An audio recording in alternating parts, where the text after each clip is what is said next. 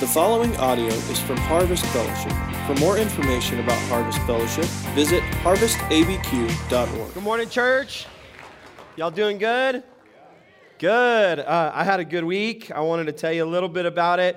Pastor Andrew and Madison and myself took uh, five of our students to uh, tour our regional Bible school in Waxahachie, Texas, and uh, just had a great time. And uh, my favorite part was the, late night worship with just hundreds of, of high school and college students just seeking the presence of God. And every time I'm in an atmosphere like that, I just have so much hope for the future and what this next generation uh, is going to bring in uh, their gifts into this world. And so I just wanted to take a minute and celebrate that. And I'll probably get in trouble for this, but today is Anna Mae's birthday. And I just want to say happy birthday, Anna Mae.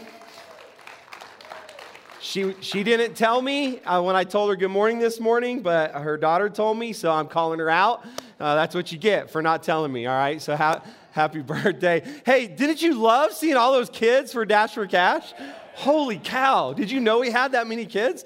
I should say this. Did you know you had that many kids? Wow, that's a, that's a lot of kids. That was, that was incredible. Incredible. Hey, one week to Easter. Can you believe next week is, uh, is Easter? Uh, I'm so excited. Uh, thank you to everyone who uh, helped stuff the 25,000 uh, eggs. That was a lot of work. A lot of people stayed last week for our stuffing party, and then a lot of our, our life groups kind of pitched in this week, and we had people come by and take eggs home and stuff them at home and bring. I mean, it happened all kinds of ways this year. So thank you to everyone uh, who made that happen. And uh, I, I, do want to make sure that we're clear on this. This afternoon is our prayer walk. This slide actually said Saturday, but it's today. It's it's today. And so um, I uh, would love for you to meet me at 3:33 over at Marie Hughes. We're to set a timer, pray for 29 minutes, just kind of walk around the neighborhood there. And I know some of you might not be able to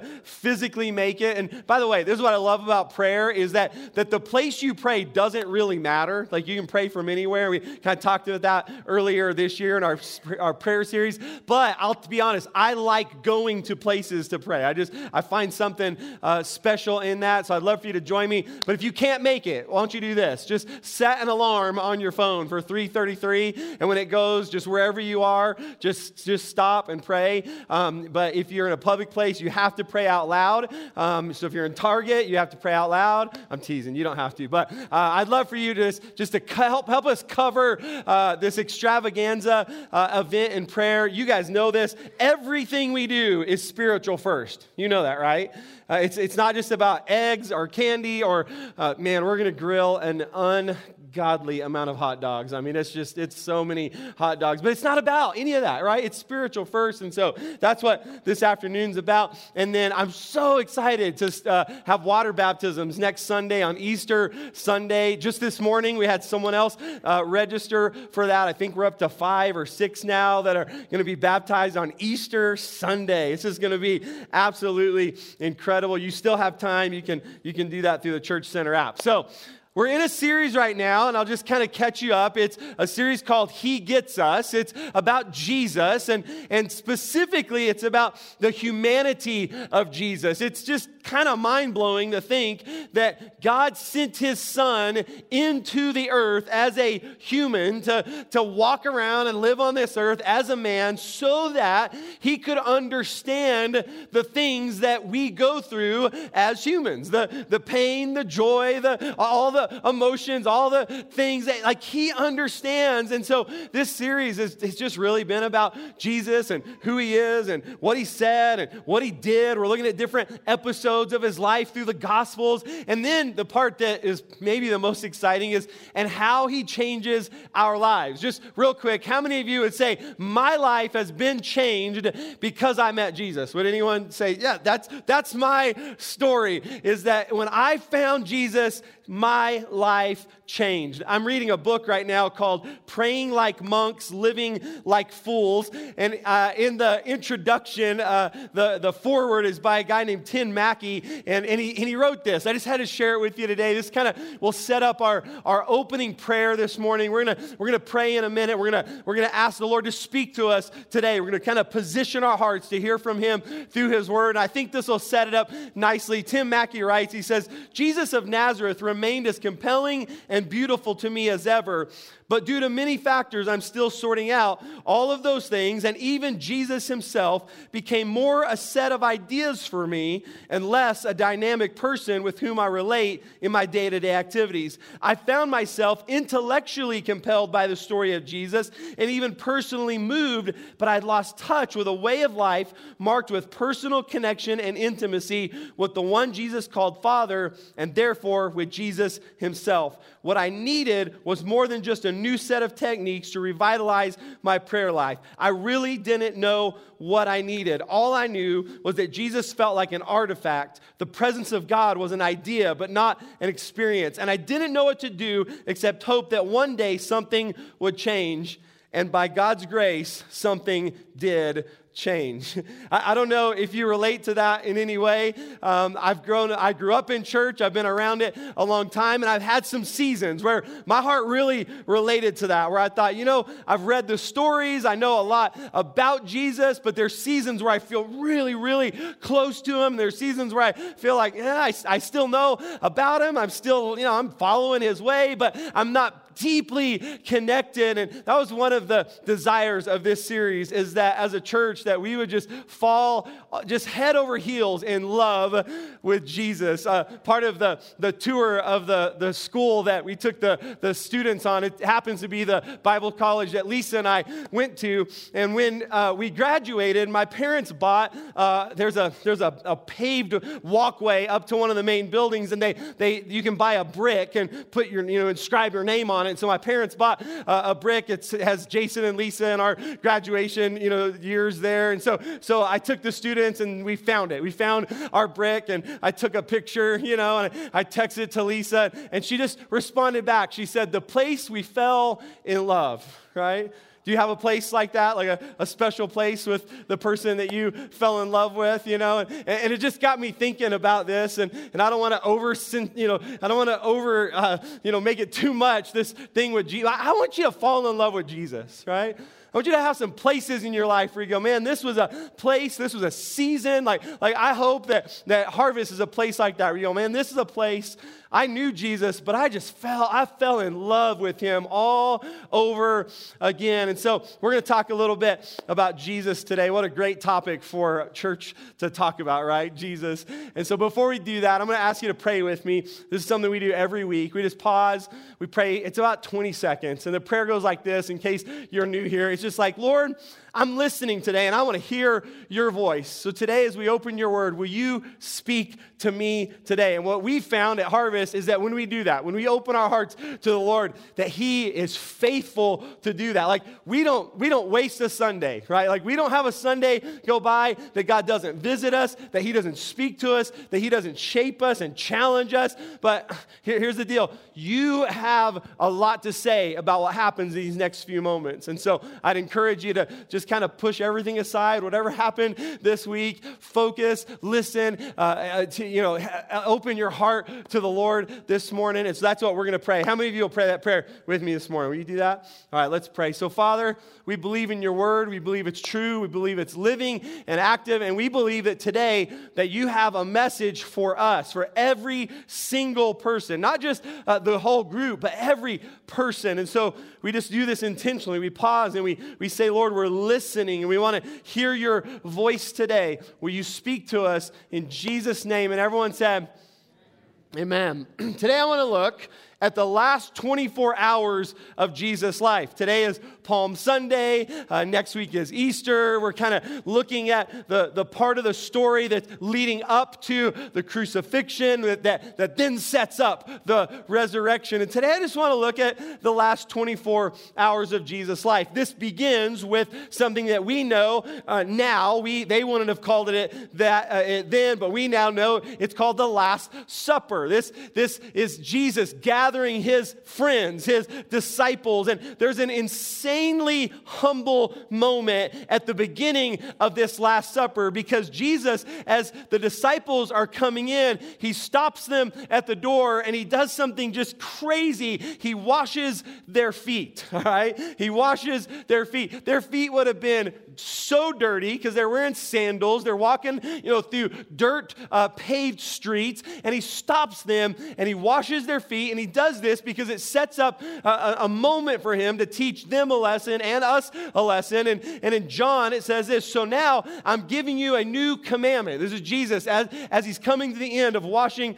their feet. Love each other. Just as I have loved you, you should love one another. Your love for one another, I love this, will prove to the world that you are my disciples. We could do an entire sermon on these two verses today, but I'm just going to have you kind of bookmark it. We might come back to it another message, but but uh, but don't miss what Jesus is saying here in these final 24 hours that we prove to the world that we are followers of Jesus by our love. We prove that our heart is following Jesus by it's just it's so simple. Like it almost you kind of like it can't be that simple. Like there should be more than that. But it's really it's we just we love and people know that we're followers of Jesus after uh, this, Jesus predicts his betrayal, which is something we're going to talk a lot about today, and he predicts his death. And then the disciples, of course, are rocked by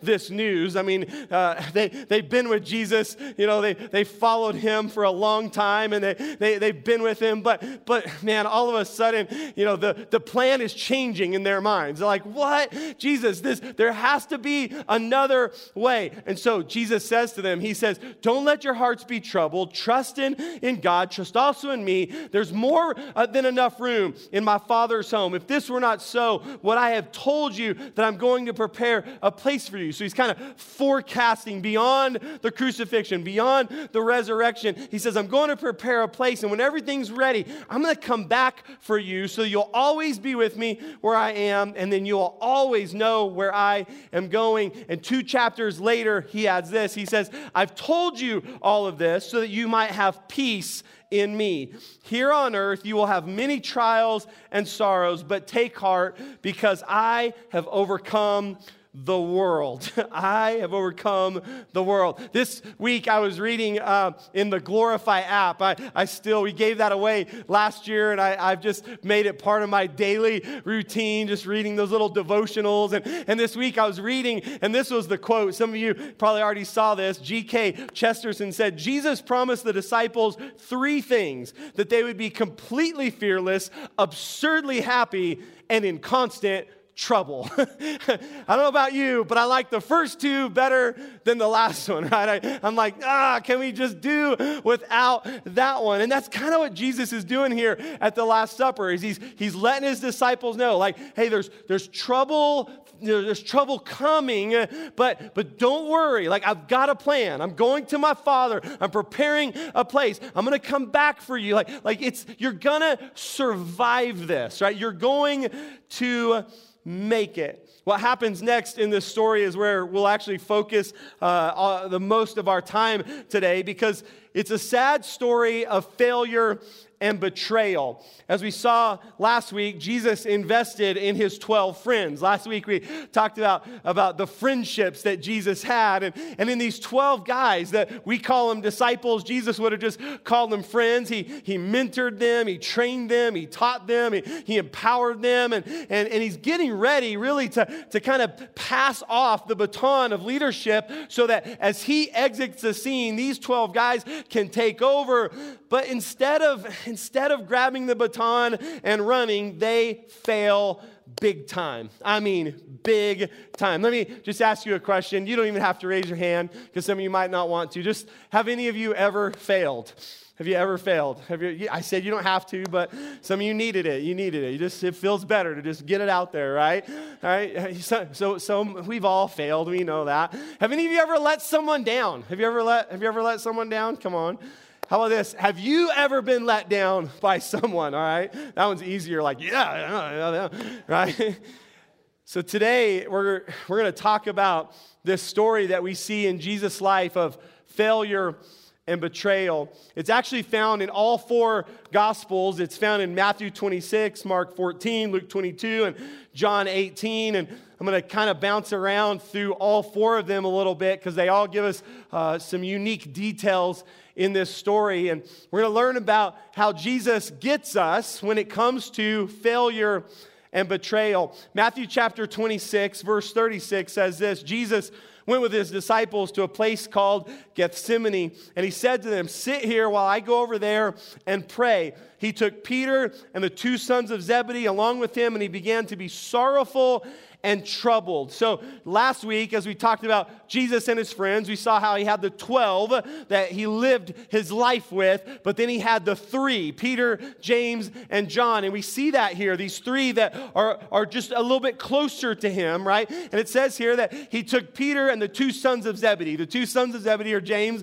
and John. He pulls those three and he, he kind of pulls them further into the Garden of Gethsemane, Gethsemane and he says, Look, I need y'all to pray with me. And then it says this that Jesus began to be sorrowful and troubled. Sorrowful and troubled. I, I, I, was talking to Pastor Andrew yesterday, Pastor Madison, and I asked him, I said, you know, as we're talking about the humanity of Jesus, are there things that it's just hard for you to comprehend that, that Jesus would have felt or encountered or, or lived through, right? And, and I love because, you know, Pastor Madison's our kids pastor, and she goes, It's hard for me to imagine Jesus as a kid, right? Like, like that's just hard for me. Like, it's hard for me to think of him as a kid. And, and we were talking about different things. And, and I'll just be honest, this is one of those parts of, uh, of his story where it says he began to be sorrowful and troubled, that it's just a little bit hard for me. I mean, I, I just, I like to think of Jesus as like, you know, being calm, cool, collected, in control, powerful, you know, courageous. I mean, I like, I like the version where he's flipping over the tables and the, you know, he's making all, talking to the Pharisees, and he's putting them in their place. I like that part of Jesus, but this side, this side of his humanity where he's sorrowful and troubled. It's just, it's a little bit hard for me to think that Jesus, in this final moment is sorrowful and he's anxious. He's, he's anxious, right? He knows what's coming. The clock is ticking. His, his human side is having to wrestle with what's happening here. And, and it kind of reminded me of, of an episode in Jesus' life in John chapter 11 where Jesus finds out that his friend Lazarus passed away. It says this in John 11. It says, When Jesus saw her weeping and the Jews had come along with her also weeping, he was deeply moved in his spirit. And it uses the same word. And he was troubled troubled. And he says, Where have you laid him? He said, and they said, Come and see, Lord. And then we have the shortest verse in the Bible because as Jesus realizes that his friend Lazarus has died, it says this that Jesus wept. Again, this is just kind of hard for me. I don't know if it's hard for you or not, but it's hard for me to think that Jesus, the, the Son of God, is, is standing there looking into the tomb of his friend and he's weeping, he's troubled, he's sorrowful, he's anxious. But I will say this it also it, it gives me great hope to know that my Savior understands those moments of my life. Isn't that incredible? He's not just sitting up, you know, on a throne a long ways away, like, well, those, I don't even know why he's crying. I've never felt that before. I don't understand. Like, he really does understand when we have those moments in our life. And in verse 38, it says this Matthew 26 again, it says, uh, That he said to him, to them, My soul is overwhelmed and it's sorrow to the point of death he says to Peter, James, and John, stay here and keep watch with me, right? I need you to stay up with me and pray with me. I need you to, to pay attention, right? And if you know the story, Jesus goes, he kind of walks off a little ways. He, he wasn't too far from Peter, James, and John, and, and he's praying, and he, and he comes back, and it says in verse 40, it says he returned to his disciples, and he found them doing what? You know the story. He found them what? Sleeping.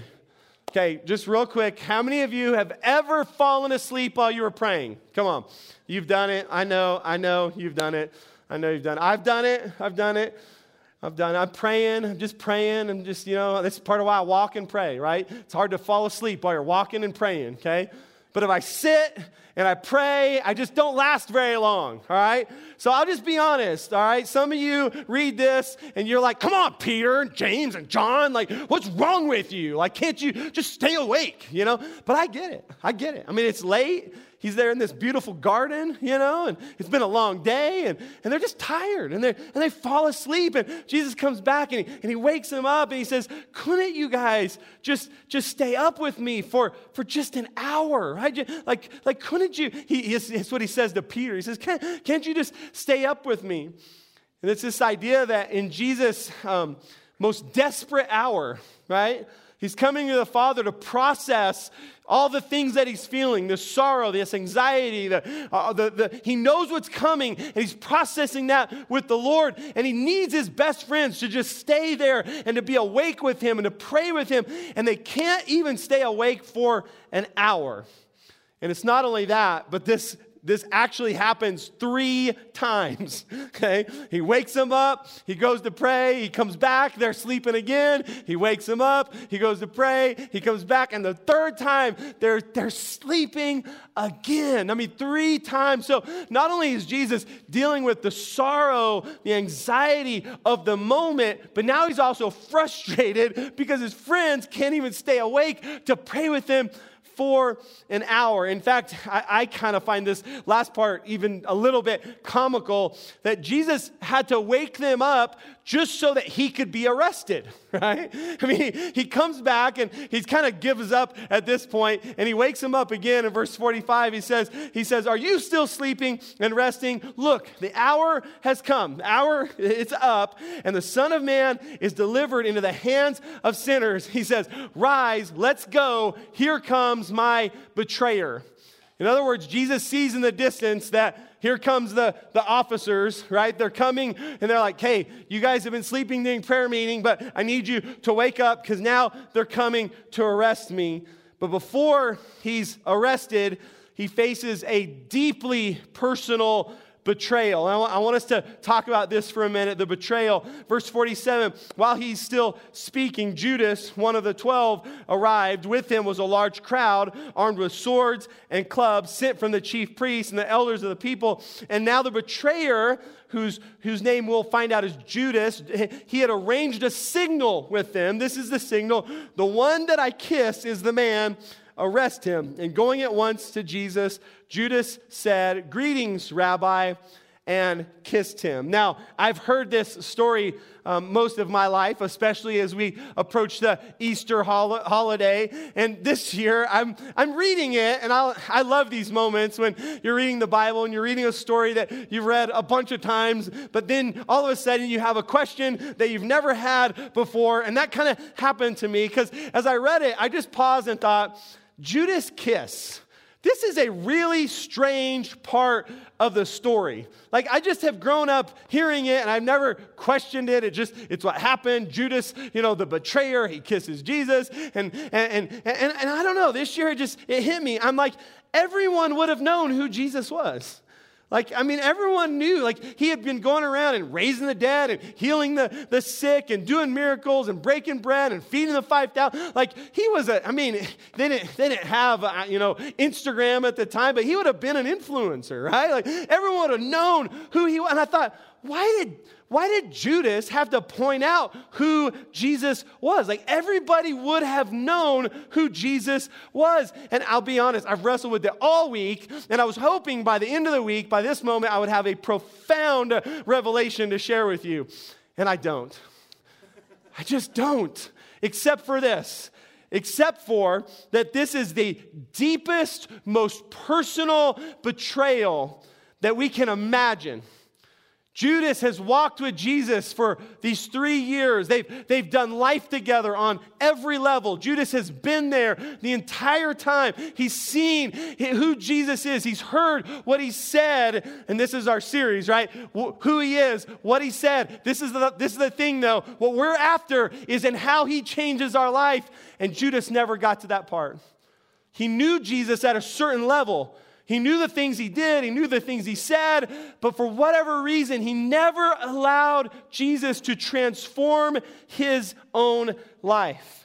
And it's really sad because um, there's a part of the story that I'll, I'll, read to you where, where we actually find out, because if you think about this, you have to wonder, like, well, what did Judas get out of this? Like, like why, did, why would he do this? And we find out that he goes to the chief priest and he says, What are you willing to give me if I deliver Jesus over to you? And if you read this, it says that they counted out for him 30 pieces of silver. Okay, 30 pieces of silver. Now, I, I had to, I counted out 30 silver quarters and I had to hide them in my pocket during Dash for Cash because they, the kids heard it in my pocket and they wanted it, but I needed it for this. Okay, so I'll give this later. Okay, I'll give this, I'll give this later. 30 pieces of silver. Okay, these aren't real silver, they're but they're silver cor- colored. Okay, you get it. 30 pieces of silver is what Judas got in exchange for betraying his friend Jesus.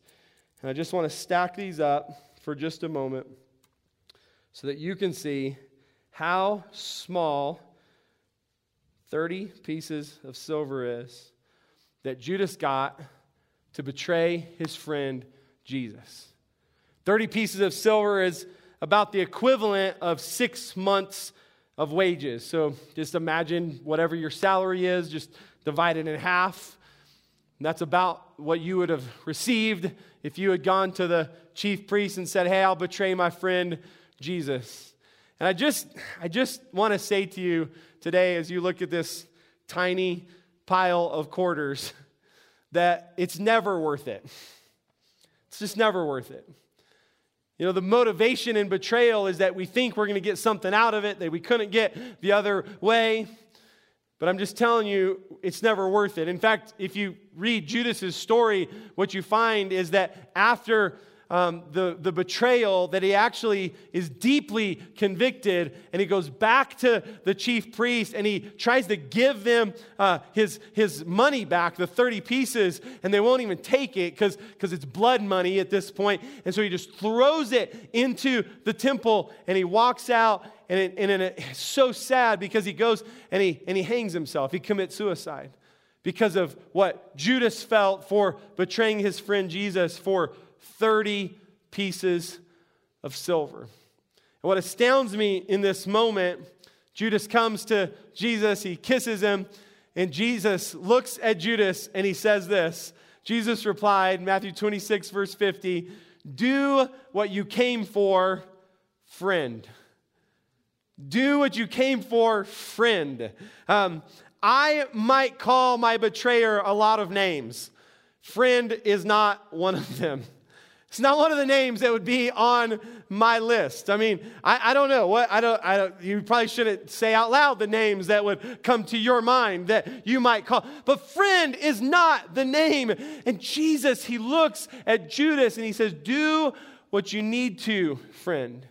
Remember that this episode began with Jesus washing his disciples' feet and teaching his disciples that we're they're going to know that we're his disciples because of our love, and now Jesus is modeling that type of love. The type of love that doesn't just love the people that are easy to love, but he loves his enemies. He loves his enemies. I'll, I'll, just, I'll just be the first to admit it. Maybe you'll go with me on this. I don't think we do this very well. Like, by and large, the church doesn't do this very well because it's easy to love people that agree with us, but it's often hard for us to love people who disagree with us.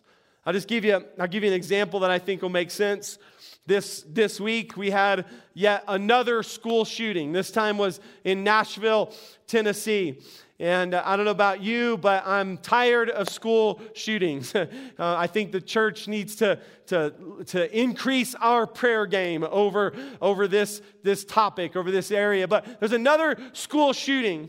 And before, I don't know if you noticed this, before the day ended, most of America had picked a side. Had you noticed that? I mean, I mean, like they were still, the ambulances were still at the school. They like they were still cleaning up. They were still sorting out what exactly had happened. The news was still coming out, and America was running to one side or the other. And and and, and I mean, our, our grief lasted about this long, and immediately we picked a side and we started lobbing um, you know, metaphorical rocks at the other side. We started talking about all the things and, and and, and, it, and it's not, it wasn't, it quickly moved from issues like we need to solve this or we need to fix this or we need to talk about this to finger pointing and blaming and what I just call rock throwing. It was like, well, you did this and we have to do that and you did, and, and I just noticed this in, the, in, in our culture, how quickly this happens. And I think that this is kind of what happened in Jesus' story as well.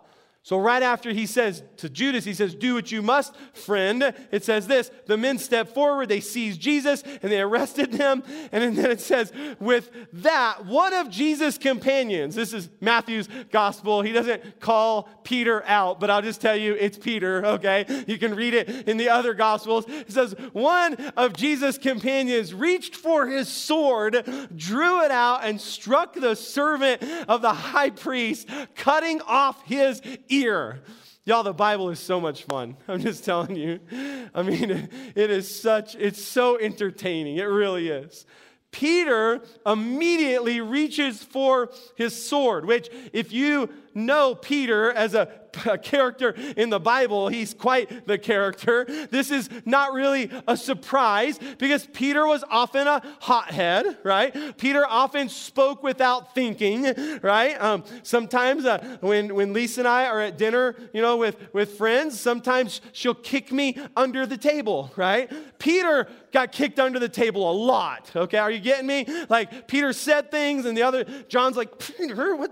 You, you know, and you know, that, that, that's who Peter is, right? He acted first and then figured out the consequences later.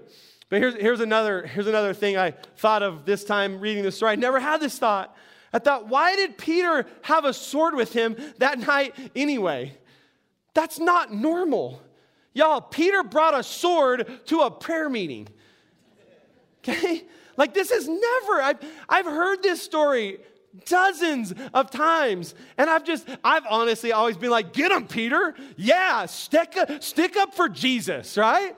But it hit me. Why did Peter have a sword with him in the first place? And then I thought this. I thought, I, I thought, did Peter even mean to cut off the, the soldier's ear? His name, we, we learn in another gospel, is, is, is Malchus. And, and I just thought, like, either Peter is extremely lucky right?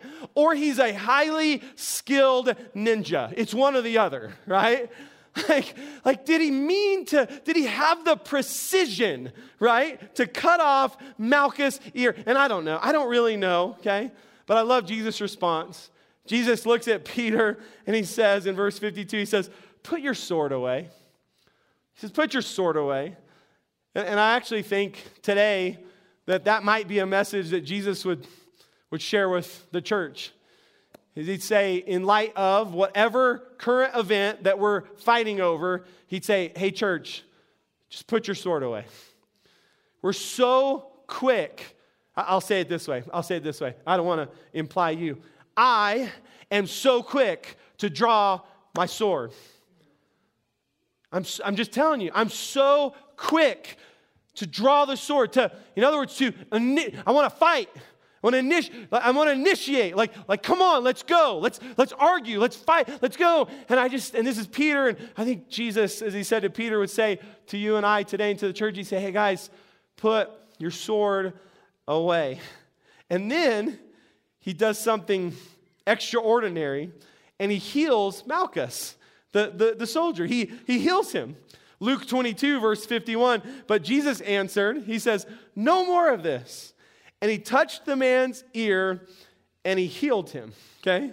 Now, this is a part of the story that I really wish that we had more detail. All right? Do you ever sometimes read the Bible and wish, like, I think we need more detail about this. So, so when I encounter that, I just sometimes kind of close my eyes and I just imagine what, what I think this might have looked like, okay? And so to, to help you, I have to tell you a story from my childhood. Uh, my best friend growing up, his name was Steven, and we were always at Steven's house playing different games. And one day, my brother Gerald and I were at Steven's house, and we were playing just some like backyard baseball. And uh, Steven was a catcher uh, on our little league team, so he was the catcher, and I was the, the pitcher, and my brother was, was batting, and um, we were having a great time. And then on one of the pitches, my brother, after he swung, he came all the way around like this. And as he came around, my friend Steven, the catcher, happened to stand up just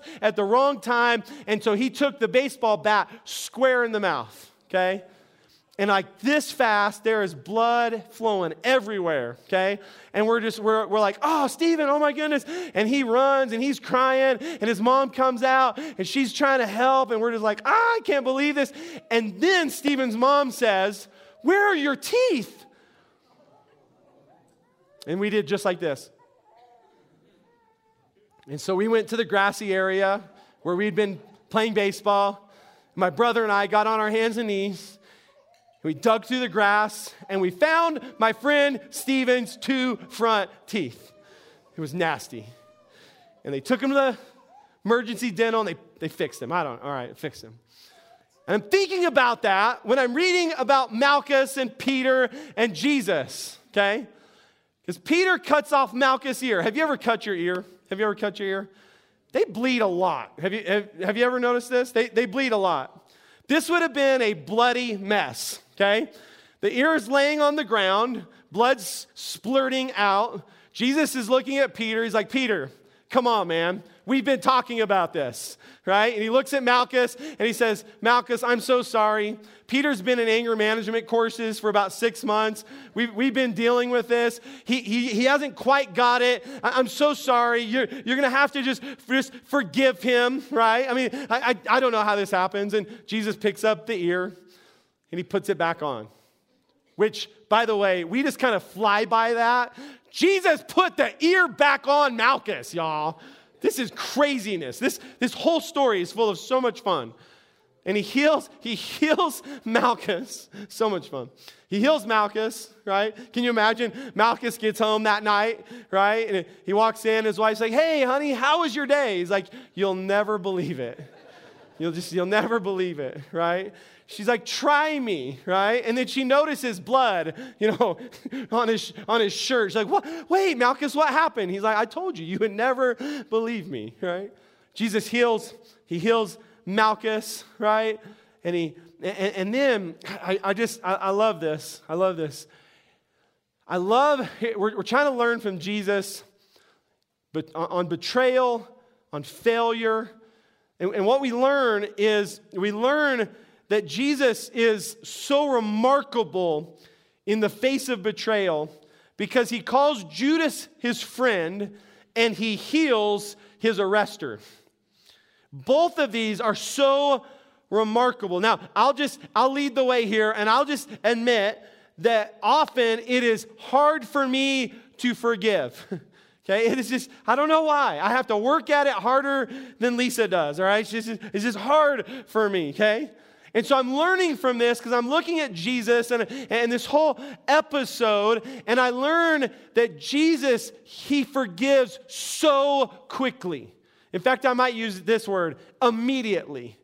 He forg- I mean, the moment that Judas kisses him, he looks at him and he calls him friend, like he's already been forgiven right? The, the ears chopped off of the guy arresting him. I, I'll be honest, I would have taken that moment to run, right?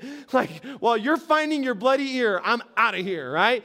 Jesus picks the ear up, he, heal, he heals him. We learn about immediate forgiveness. And here's why this is so important. You, you just need, you need to know this is that when you hold on to your hurt, it eventually becomes hate. When you, when you hold on to it, okay, I'm just, I'm, I'm, I'm helping you as a guy who's held on to too much hurt in his life, okay, I'm helping you that when you hold on to the hurt, that it eventually becomes hate. And what we learn from Jesus is this idea of immediate forgiveness. Jesus goes on and he tells Peter, he says, Peter, put your sword away. And he teaches him this lesson. He says, All that live by the sword will also die by the sword. And I, and I think there's actually, I think that's a powerful statement that's much more than just the physical act of drawing a sword. I think that Jesus is, is giving us an implication on our souls. It's this idea that when we won't forgive others, that God won't forgive us. Is that, is that hard to swallow? That when we don't forgive others, it, it, says in Matthew 6, it says, For if you forgive other people when they sin against you, your heavenly Father will also forgive you. But if you do not forgive others their sin, your Father will not forgive you yours. This is such a hard lesson to, to grapple with. And, and I think it's because we're actually sinning when we hold someone's forgiveness hostage and we won't give it. There, there's actually some sin involved when we, when we hold on to that. And, and it's this idea, too, that when we won't forgive others, we become hard to forgive. Have you ever noticed that? That when, when we won't give forgiveness, it's hard for others to forgive us. And so what happens is it destroys our relationships. And when we hold on to unforgiveness, I'm just telling you, we rot from the inside out. So Jesus begins to tell Peter, he forgives, he, and he tells Peter, he said, Peter, I knew, I'm paraphrasing, he said, I knew this had to happen, and let me tell you why. And I love that Jesus is, he's always teaching, even in this pressure packed moment in his life. His life is in danger, he's, it's coming to the end, but he's teaching Peter and he's teaching us. And then we see a final betrayal. You know, Judas kind of always gets the, the brunt of the, the, the, the, the, the, you know, he's the betrayer, right? But it says in verse 26, uh, chapter 26, verse 56, it says, Then all the disciples deserted him and fled. So it wasn't just Judas, it was all of the disciples. And I'm trying my best this week to wrap my head around how Jesus felt in this moment. That it wasn't just one of the 12, that would have been pretty tough to stomach, but all of his disciples, all 12, even Peter, who a few moments ago was drawing a sword and ready to do whatever it took, they all leave Jesus. Can you imagine the disappointment that Jesus feels in his final hours? So, this is why I love the next verse, because the next verse, Jesus shouts at his disciples. I'll read it for you. He says, You losers, I didn't want you to be my friends anyway. Just forget my teachings, forget my promises. You're dead to me. Did you see that in your copy? I saw some people trying to figure out which version I was reading out of. it's the new Jason Living Translation. Okay, how many of you you might have responded that way? Come on, be honest. I've been with you guys this whole time. I can't believe you're letting me down. Here's what actually happens John chapter 20 now, verse 19. On the evening of that first week, uh, first day of the week, when the disciples were together with their doors locked for fear of the Jewish leaders, Jesus came in. So now this is post resurrection. And he comes in, he says, Peace be with you. And after he said this, he showed him his hands, he showed him his side. The disciples were overjoyed that they saw the Lord. And again, he said, Peace be with you. And then watch this. He says this. He says, As the Father has sent me, I am now sending you. And I've read this a bunch of times, but in the context of betrayal, that these are the guys that that fled in Jesus' final hours. And now Jesus goes to the cross and he's resurrected and he comes back and he finds them and he looks at them and he says, Guys, I still choose you. You are still going to be my representatives in this, in this world. I still have a plan for you.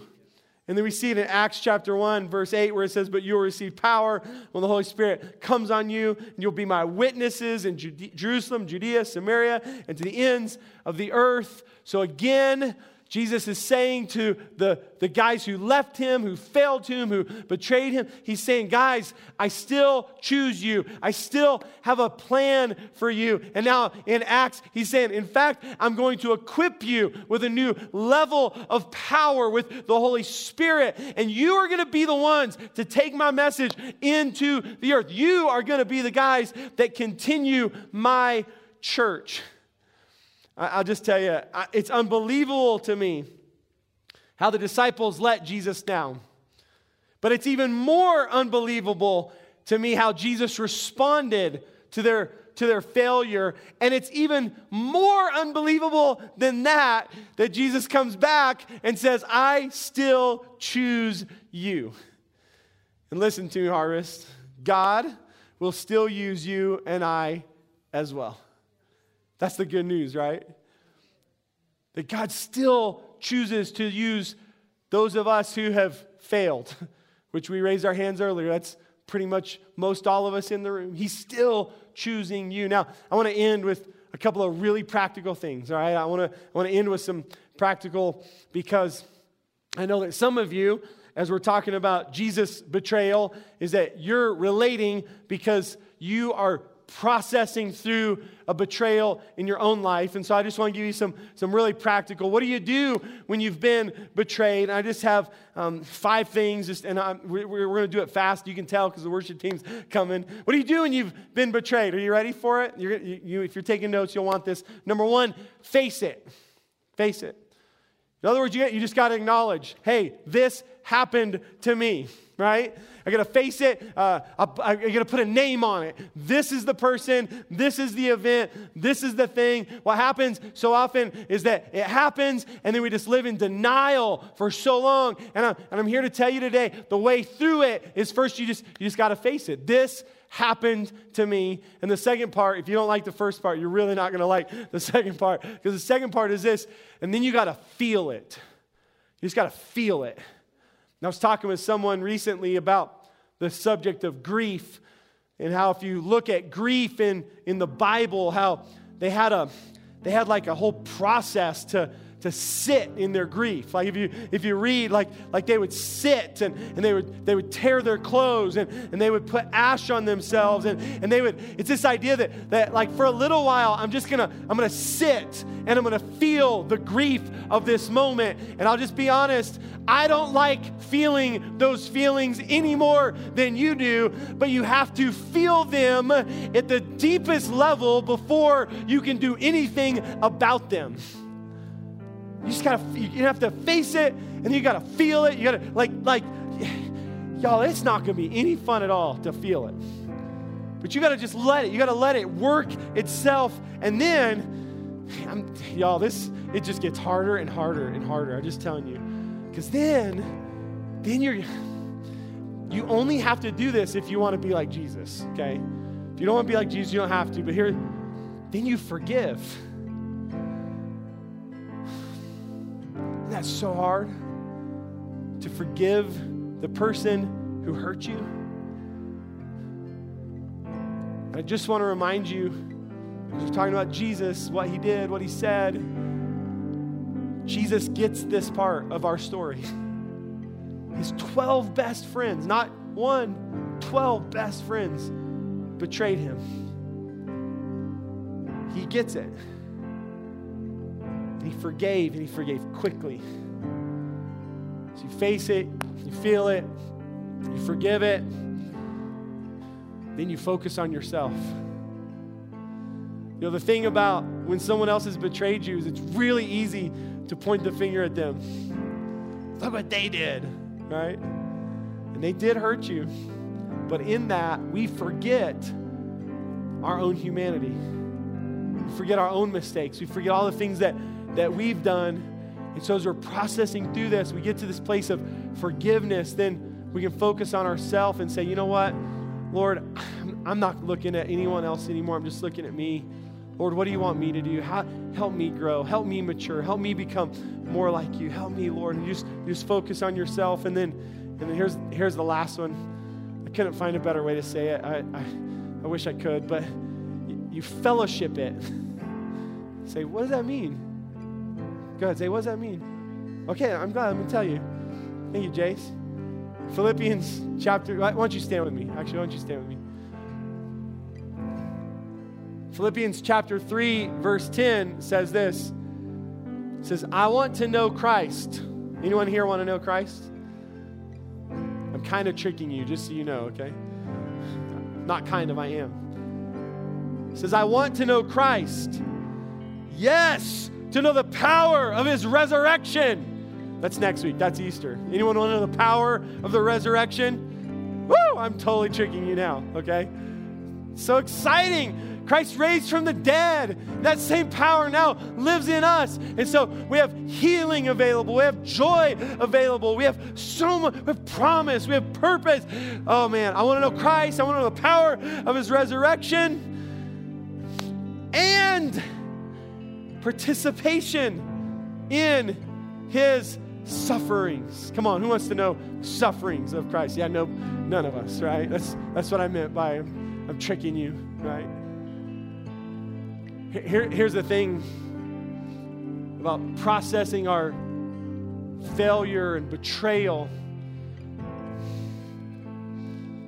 There's a strange beauty in bringing that to Christ, who understands it at the deepest level with you, and say, Jesus, I'm ready to fellowship with you. Like, like, uh, let's share our sufferings for a little while. Kind of like it's like a grief group, right? You get together with a with a grief group and you just kind of kind of all share your your grief stories, right? And, and you're all at different places, which gives someone the ability to go, I was there, I've been there, you're gonna make it. Except it's it's the best grief group ever because you get to come to Jesus with your betrayal and your hurt and your grief. And you can say, Hey, Jesus, I do I want to know you in every way. Yes, I want to know the power of your resurrection, but I think we should start here with sharing the suffering. I mean, the reality is, we only talked about one episode of Jesus' suffering. We, we didn't even talk about the cross. We didn't talk about the, the torture that he went through when he went to the cross to pay the price for your sin and for my sin. Here's what I'm telling you Jesus totally gets your suffering. So, our worship team's going to lead us in the final worship song. And, and here, here's what we're going to do we're going to do it a little different today.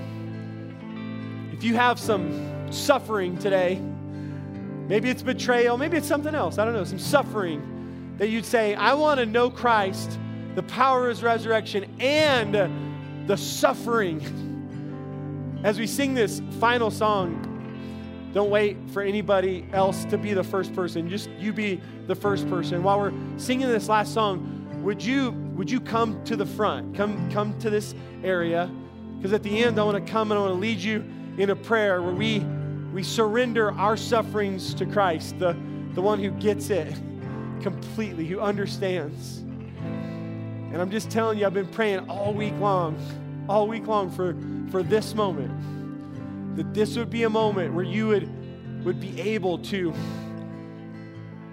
to face it, to feel it, to find the, the ability to forgive, to focus on yourself, and then to get to this place where you say, Lord, I'm, I'm ready to fellowship with you and allow the healing that only Jesus can bring. So, worship team, y'all come, help me in this. If that's you today and you need to respond and you're ready to, for the healing to come into your heart, would you don't even wait, just come to the front, enjoy this final worship song, and then we're going to pray together.